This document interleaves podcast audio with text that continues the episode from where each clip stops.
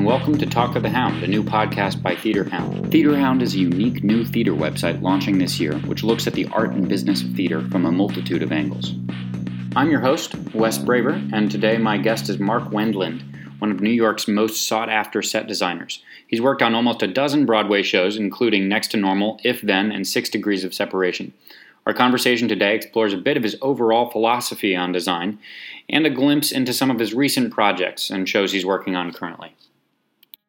So, I'm, I'm curious just to begin with where uh, where you got started in this line of work, how you found your way into it. There aren't third grade art classes about set design, so you must have. Oh, it's that same. No, it's it. that old story of you know, be careful what high school you thinks might be cool because you know old man you ends up living that life and when i was in high school i had a very very uh, great there was a great art department at my high school and i took four you know from freshman year i took four years of art classes and um, each teacher was really interesting and had something to say and i you know i really liked them and one year i guess it was sophomore year the woman who was the teacher said to me and I happened to meet uh, a, a, girl and a boy in the class who we became really good friends. But uh, she said to the three of us, "You know what? I, I bet the three of you would find it really interesting to work in the theater department. Huh. They're looking for people to work on sets." Yeah. So it was a sophomore. Yeah. like I blame her. Yeah. Um, but you know, being like sort of an awkward teen, you know, with bad social skills, and you know, I was gay, but I didn't know what gay was, and uh-huh. all of it. It was like I found like a little niche mm-hmm. in this gigantic. You know, it was like three thousand kids in the school, so I found this little area that I fit in, um, and I always knew I wanted to. Even as like a little tiny boy, I knew I wanted to do something in the arts. But you know what you get exposed to is what you get exposed to. And mm-hmm. for some reason, I got exposed to theater, huh. and I just really latched on to it. And then my two friends who were in the art class, they ended up taking you know two more years of art classes with me, but we did shows together, and yeah. it was really fun. And so you started designing during high yeah, school. Yeah, the or? the head of the, the um, technical aspect of the theater department was really open to figuring out how to incorporate um, students into the design process. Um, so like the first thing I, I still have it actually, you know, in 1970 whatever, is the act drop to um, Thornton Wilder's The Matchmaker.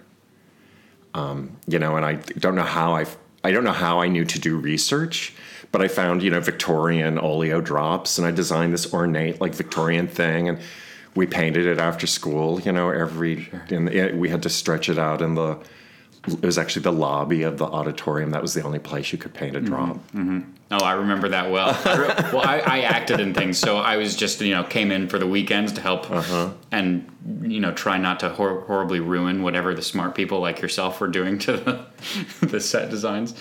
Um, it's so, so, it's so funny though, but um, years and years ago when my mom died, it was the last time I was in that. It was the suburbs. This is like the suburbs of Chicago um, and I drove past this, and I was like, I've just got to look in that window of that lobby of that auditorium, and it. I mean, I was my full height that I am now then, but it really seemed small. I was like, oh my god! Like painting that drop seemed gigantic to me, and I was like, oh, I guess it wasn't that big. yeah, that's so funny.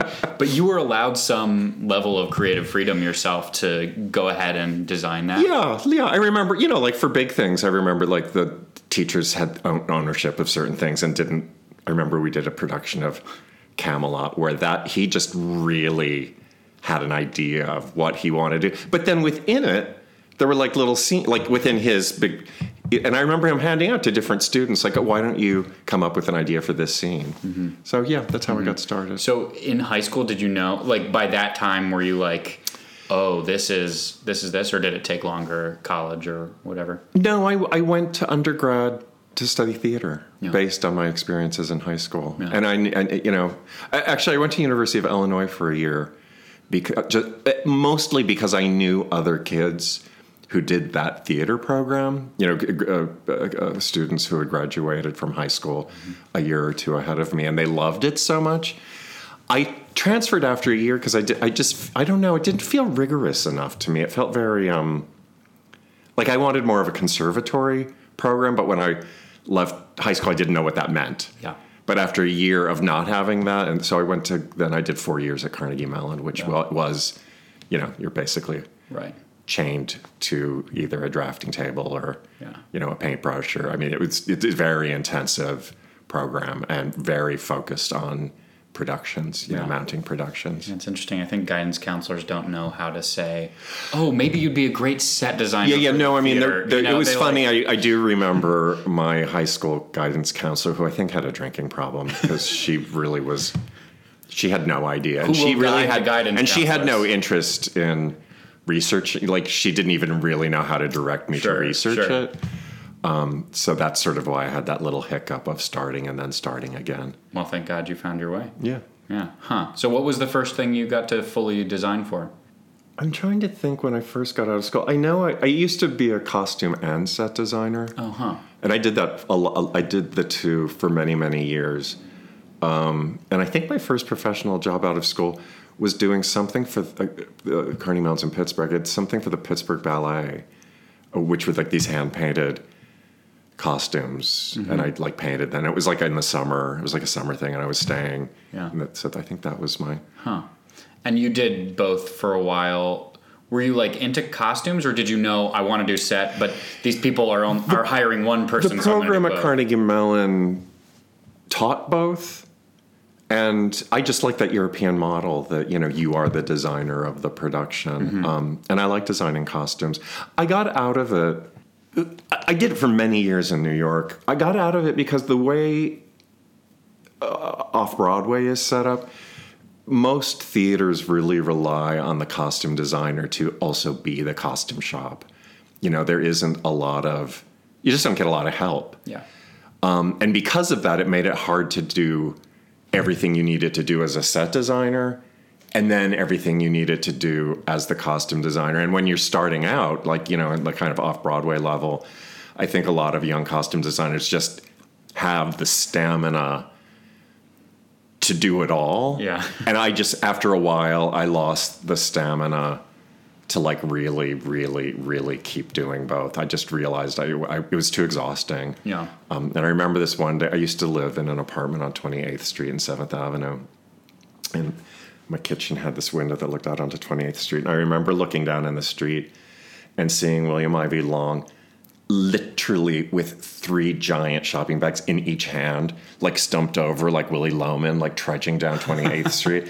And I really was like, oh, it doesn't get better. Like, you know, even if you're William Ivey Long, like, you know, you're going to the notions section of, you know, the garment district and getting six giant shopping bags of crap that you have to bring to Yeah. some shop. And I was, I don't know, I just was like, I had, I felt like I had to make a choice. And someday I'd like to do it again uh, on a project where there's, you know, Ample time and money. And, it it really, to me, everything all comes down to how much uh, assistant funds there are because there's a lot of stuff that you can um, delegate if you just have the dedicated person right to people. delegate Yeah, to. yeah. Yeah.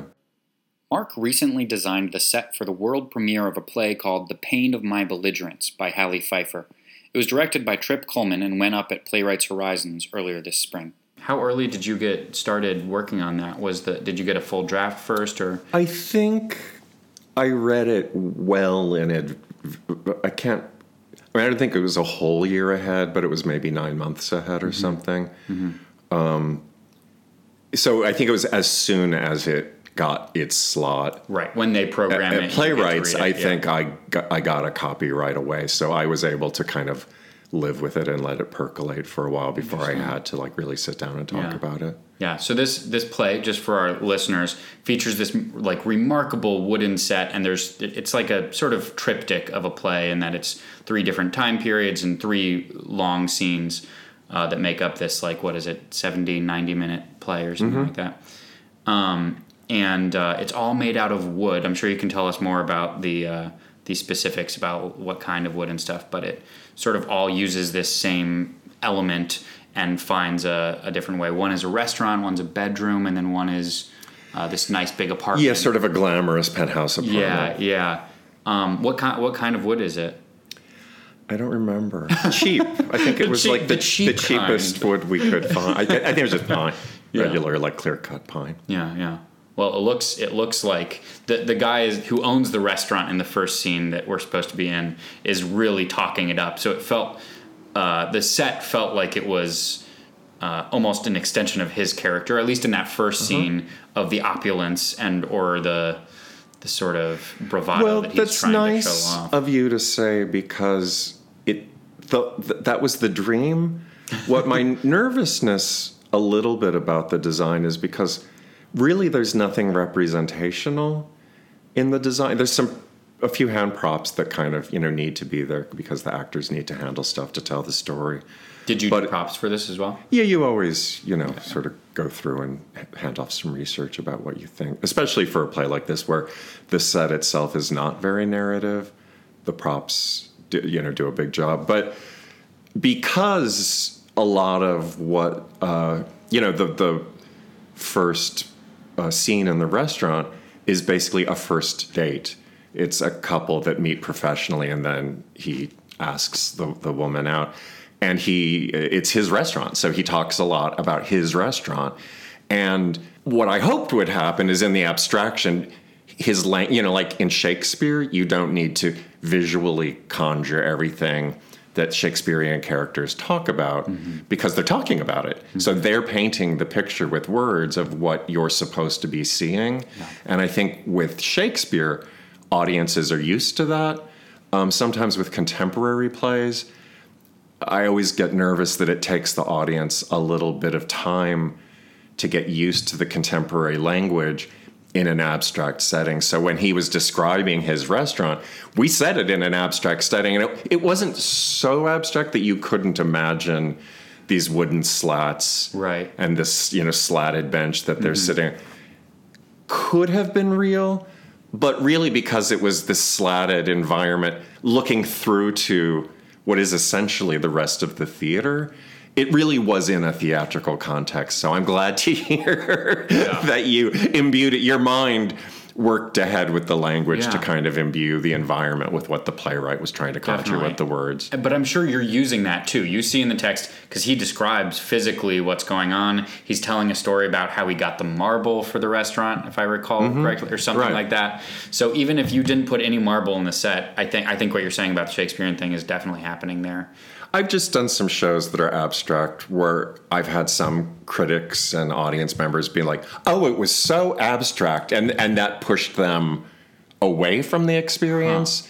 Um, but I always like it when the language does the work and the visuals step back a little because I feel like it makes the audience brain connect in a different way and it makes the audience a little bit more of an active player in the event if they're having to like be uh, miss marple a little bit and put clues together and whereas i think if you just that thing it just always cracks me up when this happens but you know that that sensation when you go to the theater and there's an act curtain down you know, and you don't know what it's going to be. And then the curtain goes up at the top of the show, and there's like a hundred percent realistic room sitting there, and the audience claps. Like that phenomenon to me, I have to come up with some fantastic. Maybe there is a name for what is going on in an audience's head when that happens, but to me, it's that kind of soul deadening thing of like a room that I recognize. Yay! I'm not being challenged. And uh, Sure. I, like to me, that's like, well, then why did you go to the theater? Sure. You know, like I like I, I prefer it when you are challenged a little bit. Yeah, yeah. So you would you would prefer? Well, I'm sure you would prefer no act curtain. I oh, mean, I- depending on the play. Yeah, don't knock an, an act curtain, but I think it's there's some plays that really, really need that hundred percent realistic set. Mm-hmm. But I'm more interested in the kinds of plays that can live in a world where you're using your imagination. And I think Halley's writing is really fascinating because it, for a cursory read of I've worked on three of her shows now. Um, and when you do a cursory read, she's writing in a really contemporary idiom about topics that are like off of the you know newspaper. It's it's they're very immediate and now, and there is a world where you might think.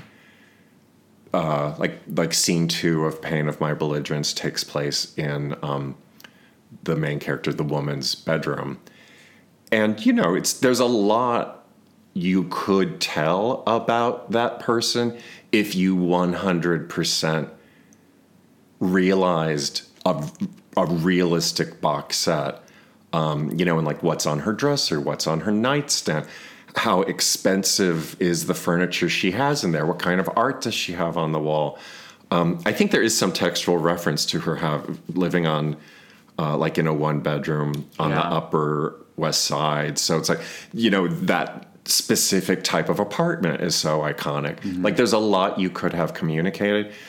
We chose to do exactly the opposite, which is again, we just sort of put it in this very dark nighttime setting, you know, as if there's just a shaft of light coming in through her bedroom door, like shining on the bed. We made it very isolated, and again, it's it's there's a ceiling and there's walls, but it's it's not No, it that doesn't feel apartment would not have wooden slats for Right. a ceiling and walls. Right, right. So what was more important to us is again, also because it's set at night.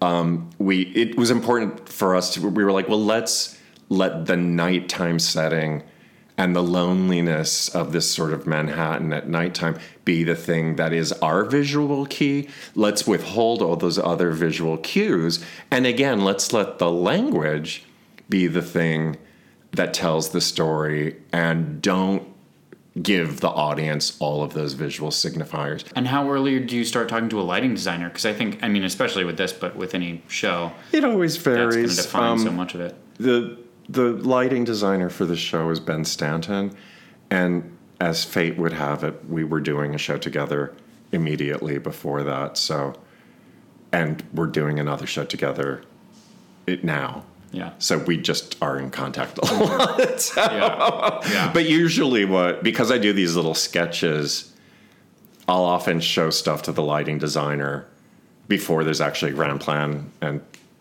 you, know so it's like what? What is that you know what i mean? It's uh so, and uh I, I think ben's just used to my because my my process is uh, uh, uh, unusual. And I'll, i do have to say a lot of um i think what i like about this this sketch process i do is a lot of it's just personal taste. You know it's i don't know if it's good or it's bad but a, a lot of what interests me with thinking about scenery is again this thing that I said of like it's I sort of think like how much can you take away from the audience? But what that always means you know and let them fill in. Mm-hmm. But what that always means is then I feel like the lighting designer is having to work harder. And I'm I am always interested in if if there needs to be something that's transformational in the world. I like that the set mutate can mutate through the lighting.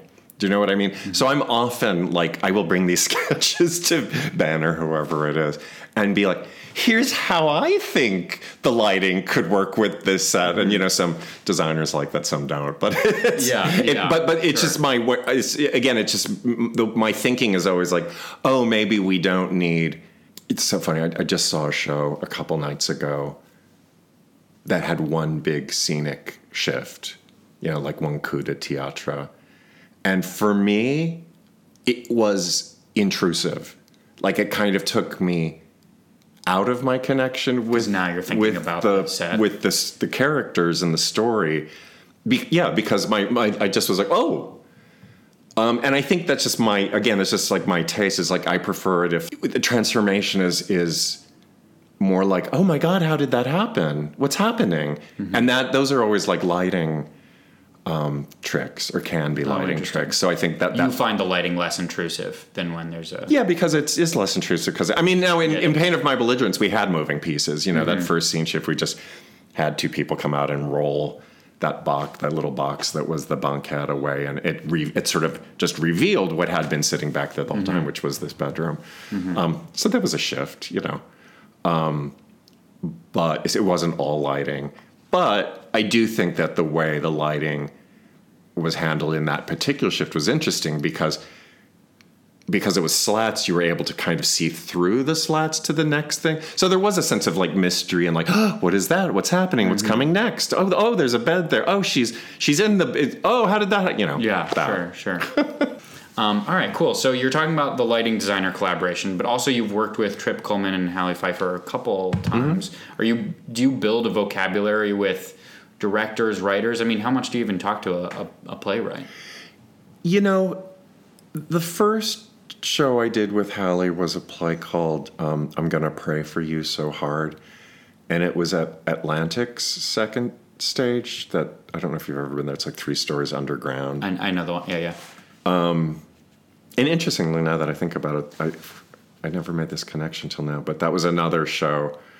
We made an extremely real. It's it's it's two people sitting and talking at a table. Is basically the whole play.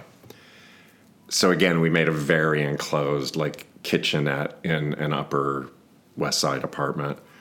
Um, you know, like old school, like haven't hasn't been redecorated since you know the '60s. Um, and there was a lot. It just seemed like having a lot of the signifiers for that was very important.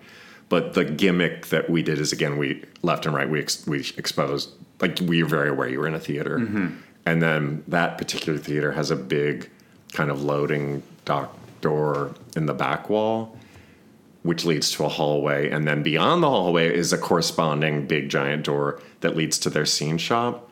So we opened up all of that and basically dressed like you know we did this like little kitchenette where you know you eat breakfast. Then we sort of dressed the whole like galley style kitchen that led back to that door to the hallway.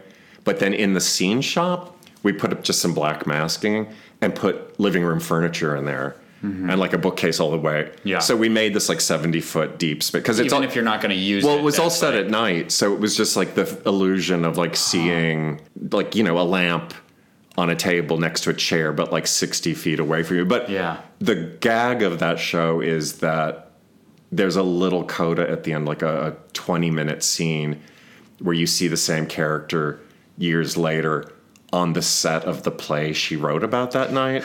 So we turned on all the work lights for that, and it, basically we exposed the theater. And we expo- we tur- opened up the masking, and you saw that it was a scene shop Sure, back there. sure. So you ex- whatever we exposed the theatrical illusion.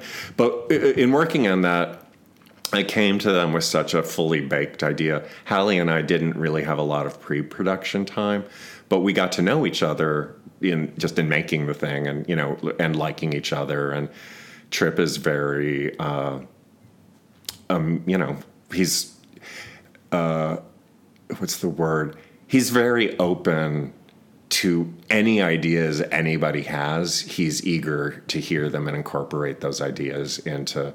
So at Tech, you know, I just was yammering a lot, and because of that, I got to know Halley, and you know, was like pitching ideas about uh, the scene, the you know, the, the play itself and stuff. So by the time then we went to do our second play, which was her uh, adaptation of The Three Sisters, called Moscow, Moscow, Moscow, Moscow, Moscow, Moscow. Um, you know, by then we did sort of have a common. You know, we just were friends. You know, and had a vocabulary, and I've worked with Trip a lot, so you know, he's very alive to my eccentricities and my peculiarities and stuff. So Yeah, yeah. You know, sometimes he'll like roll his eyes and be like, "Oh yeah, I know." That's what you want to do. Yeah. What do you? What are your? What are those things for you? Like the things that that uh, a director or writer would be like, oh yeah, Mark, of course you want to do that.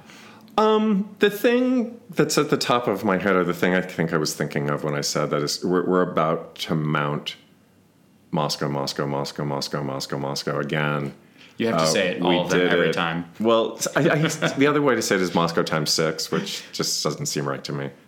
Um, uh, we did it t- t- two years ago uh, at Williamstown um, on their Nikos stage, and be, you know Williamstown doesn't. It's it's a little kamikaze. It's you know you.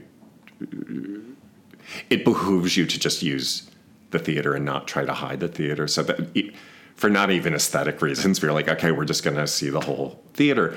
But the Nikos, if you if you see the whole thing. It's, it's huge. Um, so in moving it to MCC, where it's going to be now, it's in their small, their new black box space, and we've decided to do it, you know, traverse style or like tennis court style. So like, you know, audience on either side, but it makes the acting areas probably like a tenth of what we had at Williamstown, and a lot of the same actors.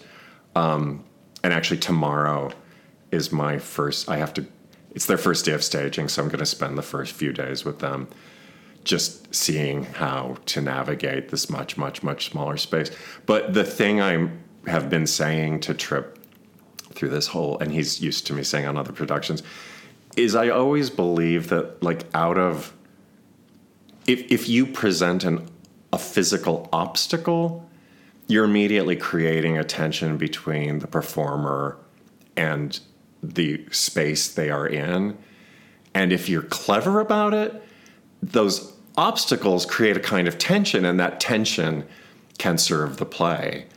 Um, the thing you have to guard against is when those obstacles are creating a sense of tension in the performer, you know, and it. So you have to make sure that it's serving the character It's the right kind of tension. and that it's not a detriment to the character. Um, and, it can be a very fine line. And like I said, taking this play where we've had a, a group of actors who were used to like, you know, the, the Nico stage is like 60 feet wide and we used 40 feet of depth, but then we had this like big felt curtain that we opened up and there was another 40 feet of depth. So, I mean, they had you know, and this is it's really packed in. It's like now we're in a space. It's like you know, fourteen by thirty or something.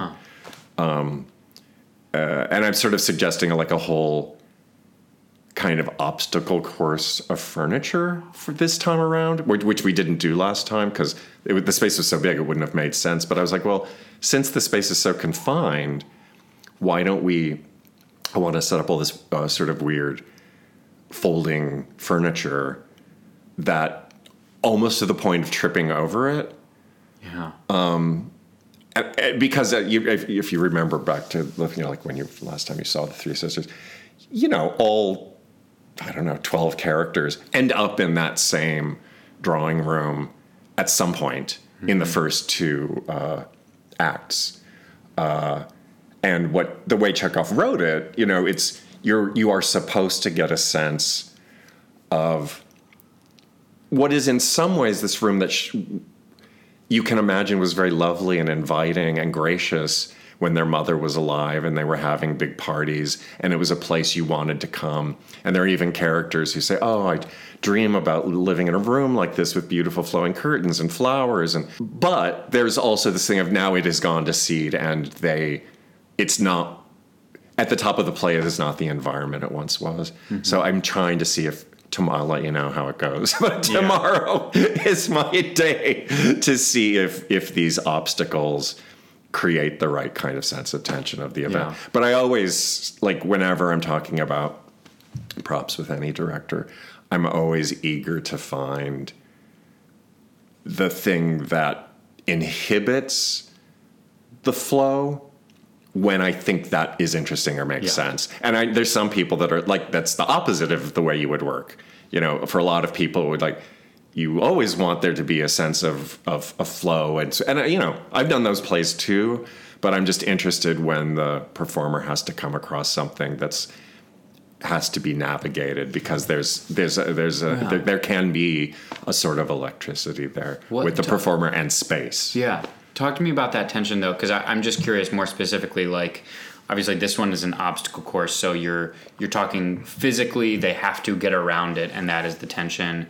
Is that is that like a comedic tension? Is that like in this the the basically what Halley what she has found in the three sisters that I think is kind of genius is this very 2019 thing of each character in their own way has their own pathology and their own self-obsession where they really want to communicate to everybody else what their issues are but no one is listening to anybody else and i think she's really you know she's using a contemporary uh, sort of millennial speak as kind of the gag to tell that story. But the deeper resonance I think she has found within that gag is that desire to present oneself and to be heard and to state one's point of view,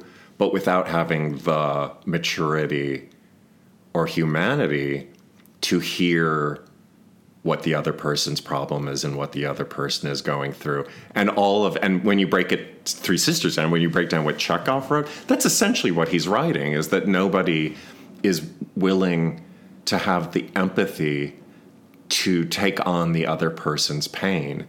Um, and so this telling is, I think, hysterically funny, but it's that kind of humor that is growing out of pain. Yeah, it's a tragic. Um, well, and Trip said this you know, really wise thing at the meet and greet the other day is that the play is hysterical, but it's he's the one who who reminded me that each character is carrying this great depth of pain, and it's it's the humor that comes out of um, their inability to be heard and their ability to even quite realize for themselves what they need in order to heal.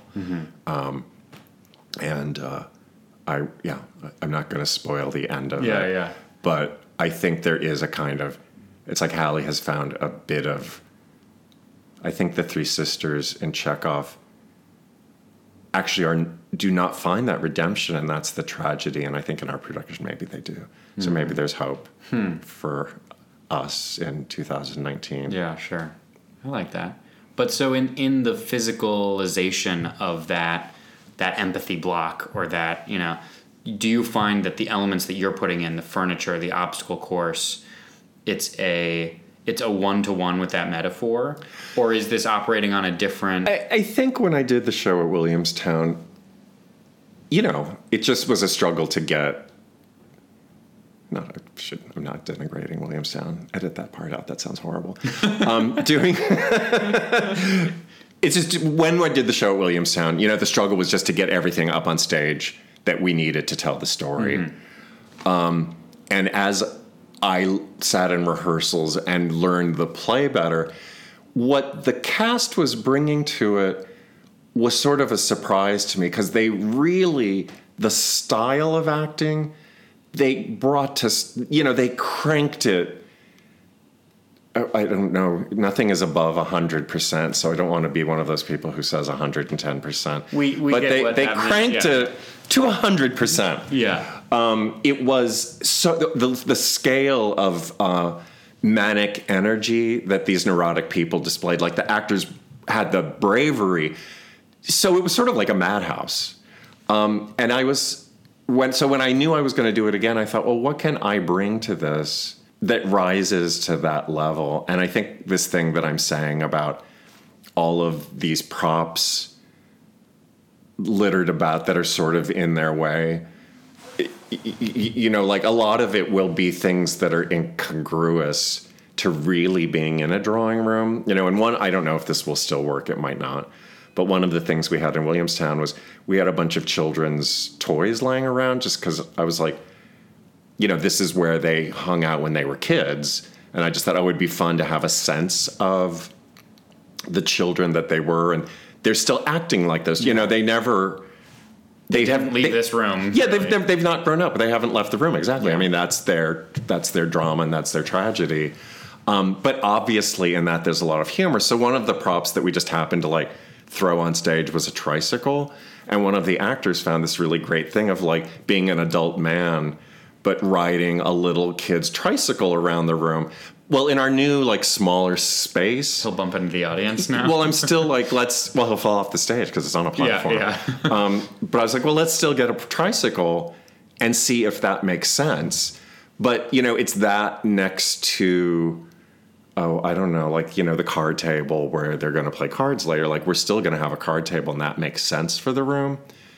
Um, but this tricycle doesn't, and you know, like one of the other things that we found was like I had a pile of, um, uh, what do you call it, jigsaw puzzle and it was a the image on the puzzle was St. Basil's in Red Square of Moscow.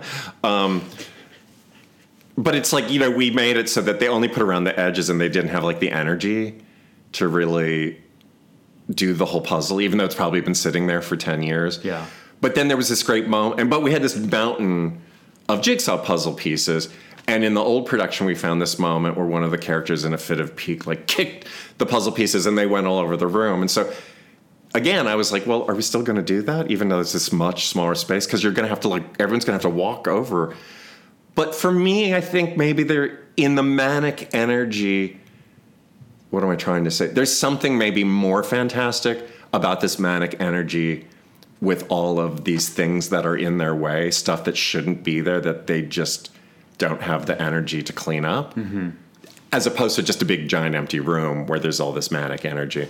And it's we'll uh, uh, you know we'll discover it's just props, so it's easy to cut something. Do you gravitate towards pieces where you can sort of use that philosophy? Well, when you do what I do, the pieces gravitate to you. sure. So I don't really have a say in what I do.